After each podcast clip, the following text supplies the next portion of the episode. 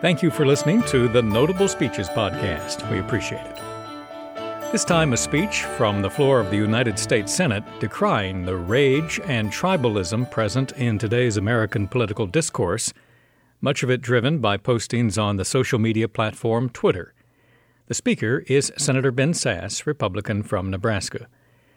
Mr. Sasse's strongly worded remarks came during debate on whether to bypass Senate rules to clear the way for passage of a bill that would expand federal authority over state based election laws. All 50 Senate Republicans opposed changing the filibuster rules, along with two Democrats, Senator Joe Manchin of West Virginia and Senator Kyrsten Sinema of Arizona. In his floor speech, Senator Sasse castigated President Joe Biden for declaring in a January 11th speech in Georgia that those blocking the election related bill are aligned with historical figures George Wallace, Bull Connor, and Jefferson Davis. Mr. Sasse said the president's remarks violated the Bible's ninth commandment against bearing false witness. We should note for context that Senator Ben Sasse is also a persistent critic of former President Donald Trump. Here is some background on the three historical figures President Joe Biden mentioned in his speech George Wallace, a Democrat, served four terms as governor of Alabama. He began his political career as a staunch racial segregationist, but later, after embracing Christianity, renounced his earlier stance. Bull Connor served as Commissioner of Public Safety in Birmingham, Alabama in the late 1950s and early 60s, and was known for harsh enforcement of racial segregation codes in that city. Jefferson Davis was a Democratic U.S. Senator, Secretary of War, and military hero from Mississippi who went on to serve as President of the Confederate States of America after Mississippi seceded from the Union in 1861. You'll hear Senator Sasse mention President Biden's reference to Wallace, Connor, and Davis. The senator from Nebraska also mentions several of his fellow senators by name, including Senate Democratic leader Chuck Schumer. And you'll hear Senator Sasse reference White House Chief of Staff Ron Klain, along with former Senate leader Harry Reid, who in 2013 set the precedent for bypassing Senate filibuster rules. Senator Ben Sasse holds a bachelor's degree in government from Harvard University, as well as master's and doctoral degrees in American history from Yale. Before being elected to the Senate in 2014, he served as the president of Midland University in Fremont, Nebraska. Here is U.S. Senator Ben Sasse on January 13, 2022, speaking on the Senate floor. Mr. President. The senator from Nebraska. Mr. President, I rise today to defend the filibuster again uh, from the latest round of attacks. I did this repeatedly in the last uh, administration earning the uh, ire and frustration of a president of my own party over and over again as I defended the Senate's purpose and the supermajority requirements that forge a consensus in a big, broad, uh, diverse continental nation. Today, I rise to defend the filibuster again when it's a president of the other party who's decided to go full demagogue. For his entire career in the Senate, basically, Joe Biden served in this body as long as I've been alive, plus or minus a few years. Joe Biden was a stalwart defender of the filibuster. He said that weakening the filibuster would, quote, eviscerate the Senate. But earlier this week, the president was pushed around by a bunch of rage addicted 20 somethings on his staff and agreed to go down to Georgia and just read whatever nonsense they loaded into his teleprompter. It was shameful. It was sad. The president of the United States called half of the country a bunch of racist bigots. Think about that half the country, a bunch of racist bigots. He doesn't believe that. This was a senile comment of a man who read whatever was loaded into his teleprompter. His speechwriters puppet mastered him into saying that anyone who disagrees with him is George Wallace, Bull Connor, Jefferson Davis. You disagree with Joe Biden, and you're Jefferson Davis. It's pretty breathtaking equating millions of Americans to some of the ugliest racists in all of American history, that isn't just overheated rhetoric, it's a disgusting smear. Does President Biden really believe this in his heart of hearts? Based on the conversations I've had with him over the years, I don't think he believes this at all. So let's go back to last year. Candidate Joe Biden ran for office promising that he would unify the country. That's why the man was elected, because he said that the crap we went through the last four years was wrong. He said he was going to try to unify the country. But now he's decided to surrender to a tiny little far left group in the mistaken belief that the loudest voices on Twitter actually represent America.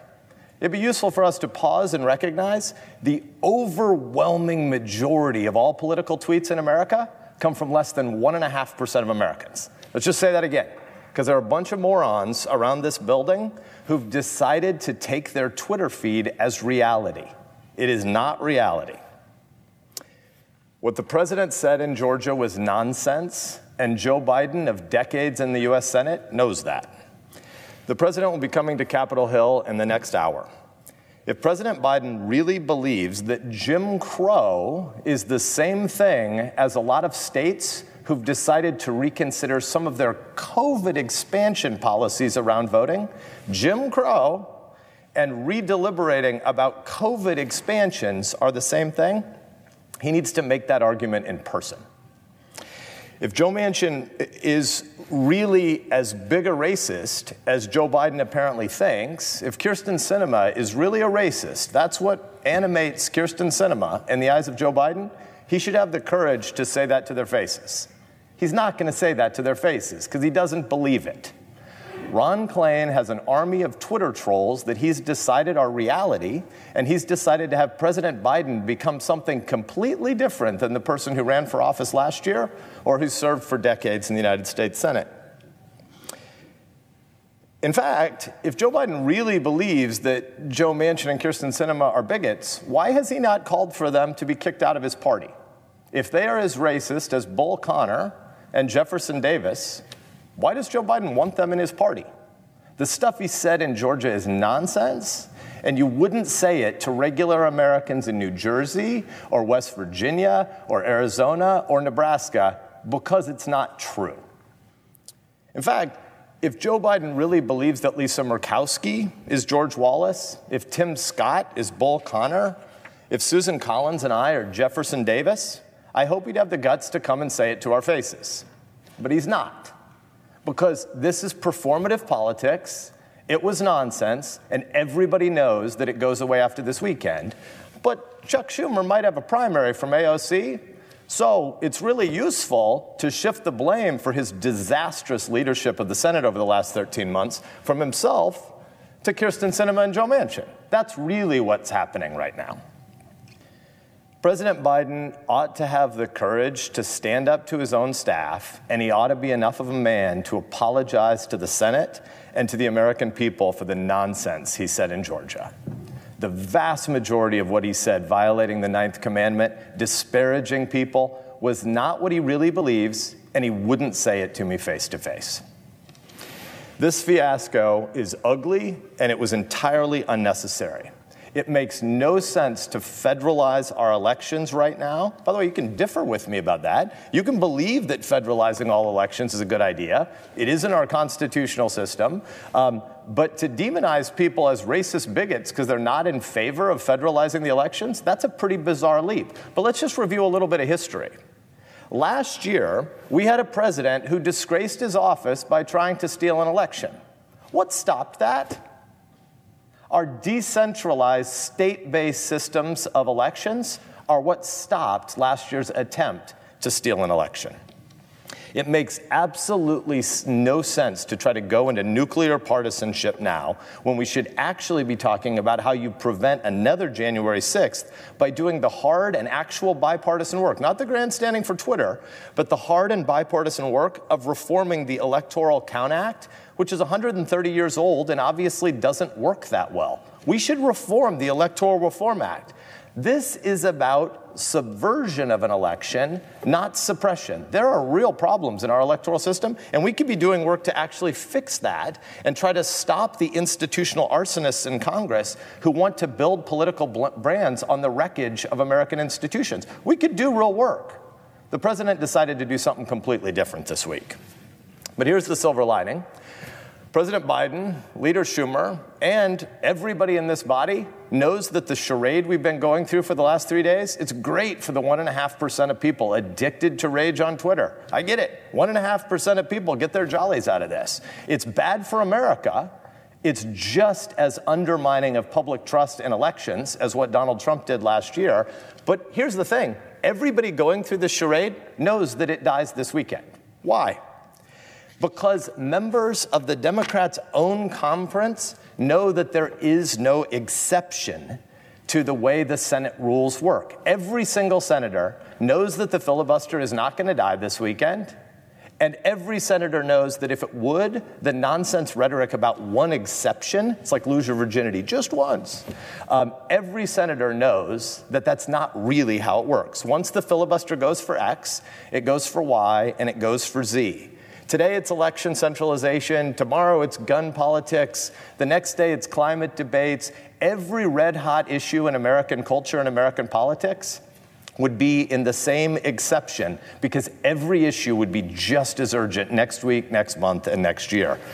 Fortunately, Senator Manchin knows this. Senator Sinema knows this. And by the way, a whole bunch more colleagues of mine in the Democratic Party also know this. They just don't have as much courage to say it in public as those two a whole bunch of my colleagues, I, I tried to count this morning, it, it's between 15 and 18 of my colleagues in the Democratic Party have privately told me they regret following Harry Reid over the tribalist cliff in the summer of 2013 for just the one exception of judicial confirmations to the DC Circuit Court of Appeals. I think 15 to 18 Democrats have privately told me they regret this. Why? Because that one time exception is now how the entire executive calendar works. And everybody knew when Harry Reid set this place on fire in 2013 that that's what it was going to produce. And the same exact thing would happen on the legislative calendar with this supposed one time carve out from the legislative filibuster. Let's remember what this institution is for. What the Senate is supposed to be about is we're supposed to be the one part of Congress and the one part of the American government that thinks beyond a 24 month window. It is the job of the people who serve in this body, only 100 people right now, and only I think it's 2,100 people across 230 some years of U.S. history. Only 2,000 people have had the honor of serving our states in this body. It's supposed to be our job to take the long term view. Not just 24 hours of Twitter, but we're supposed to think beyond the 24 months of the next election. That's what our job is supposed to be. There are a lot of people around this place who apparently can't think beyond 24 hours right now. That's their right, but they shouldn't be senators. Because the purpose of this place is supposed to be to take a long term view. Some of my colleagues are convinced that Americans are polarized because Congress doesn't act more or faster, and they think that the solution is supposedly to eliminate the filibuster. They're kidding themselves. That would not extinguish the fires of red hot tribalism in this country, it would throw gasoline on them. Addressing the real tribal disease in America requires a Senate that becomes less tribal, not more tribal. Getting rid of the filibuster means this it means that you turn one razor thin majority imposing its will on the American people and on legislation into a pendulum swinging another razor thin majority 24 months later that sweeps all of that aside and jerks the American people around to the opposite legislation of what was just passed 50 50, 51 50 in today's Senate. And all of it flips 11 months from now and the, and the legislation all gets undone and new legislation gets put in place. Do you really think regular folks in New Jersey and Nebraska want that? Hardly any of them want that. Imagine what the current situation would look like if you have that federally imposed whiplash on our most sensitive issues inside every 24 months. We think tribalism's bad now. I guarantee you, you can make it worse. And eliminating the filibuster accelerates that descent into tribalism.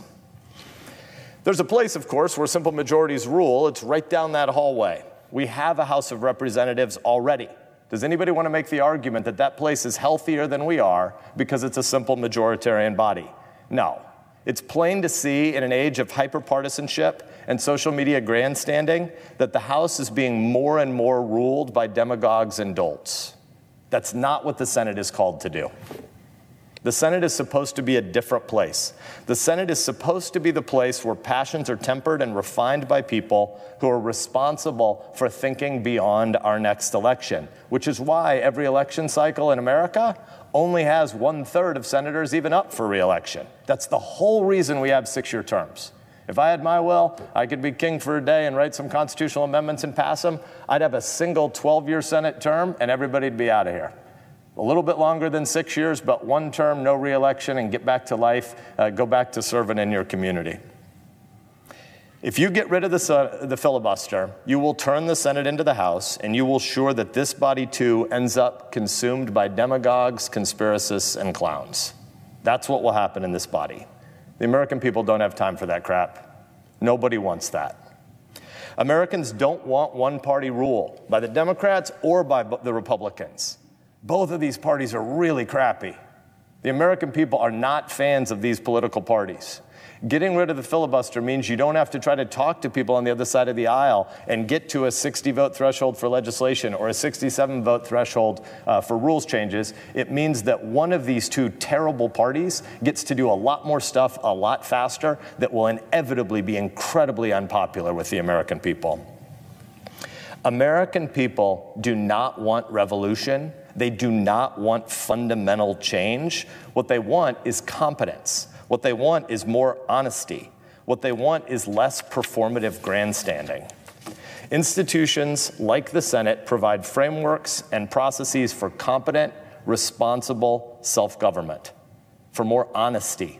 We're not living up to it right now, but we could live down to something worse, and ending the filibuster would accelerate that. It would accelerate tribalism. It would accelerate people following senators into bathrooms, screaming at them, trying to bully them. It will not lead to more productive compromise legislation that tries to bring along a larger share of the American public. The rules and the norms of this place have been built up over a very long time, and they exist to discourage demagoguery. Putting cameras in every room we're in around here tries to undermine so much of what the Senate is about. I'm for lots of transparency. I'm for pen and pad reporters everywhere. But the cameras we've put in this place have encouraged so much demagoguery. That's so much of the problem of why we have so much tribalism here and tribalism more broadly in the country. And if you eliminate the filibuster, you accelerate all those most destructive short term performative trends. You encourage more rank partisanship and you discourage consensus, compromise, and collaboration. Friends, please do not, like the president did in Georgia this week, surrender to the angriest voices on social media in the mistaken belief that they reflect the majority of America. They don't. They reflect the majority of Twitter. Political Twitter is like the ninth most popular topic on Twitter. K pop music is exponentially more popular on Twitter than politics the, the share of Americans paying attention to political Twitter bounces around between one tenth and one sixth. And something like 80% of all political tweets come from under 2% of the public. We should remind ourselves of that again and again and again because there are people here who regularly mistake Twitter with reality and with the American public. We're called to serve the American public. We're not called to serve rage addicted people on social media. Now, perhaps more than ever, it is our job to stop giving ear to political arsonists who would burn down our institutions and intensify our divisions. Now is the time for us to think together over the long term how we renew those institutions. The filibuster is a part of what can lead us to broader consensus, and eliminating the filibuster will accelerate the political arson around this place and across our land. Senate, we can do better. Thank you, Mr. President. U.S. Senator Ben Sasse, the junior senator from Nebraska, giving a Senate floor address in mid January. Your comments about the Notable Speeches podcast are always welcome. Email feedback at notablespeeches.com.